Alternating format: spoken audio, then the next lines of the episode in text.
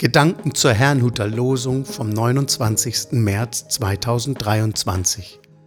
Der Losungstext aus Psalm 117, Vers 1 lautet: Lobt den Herrn alle Völker, rühmt ihn, ihr Nationen alle.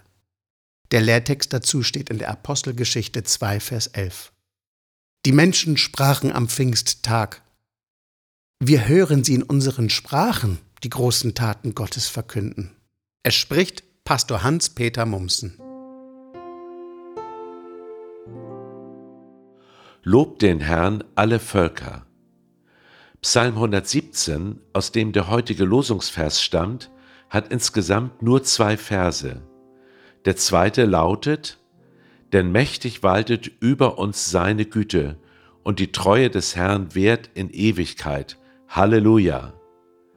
Der zweite Vers ist gewissermaßen die Begründung dafür, weshalb wir Gott loben sollen, denn seine Güte steht über unserem Leben und das für alle Zeiten.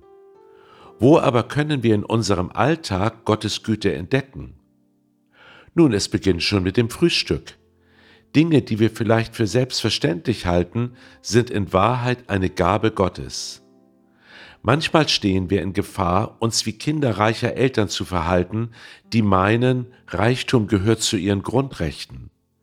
Ich meine, es wäre nicht gut, Gottes Güte erst dann zu bemerken, wenn sie plötzlich fehlt.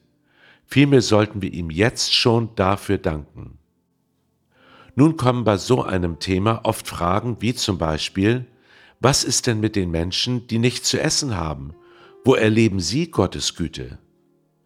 Tatsächlich habe ich einmal Gott gefragt, Herr, warum geht es mir so gut und anderen nicht?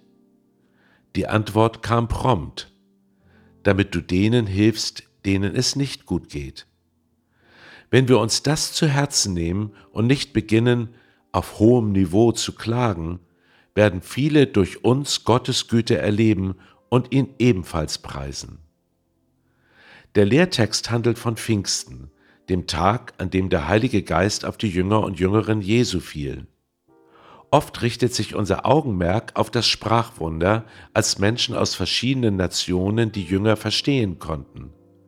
Doch ebenso wichtig ist das, was sie sagten.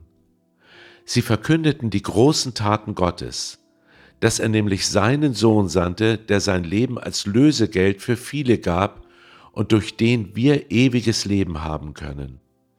Jeder Mensch kann nun Gottes Güte erleben, weil der Geist Gottes allen gegeben wird, die an Jesus Christus glauben. Nachzulesen in Apostelgeschichte 5, Vers 32. Wir haben also allen Grund, Gott zu loben, jetzt sogar im Geist und in der Wahrheit. Ich wünsche Ihnen einen gesegneten Tag.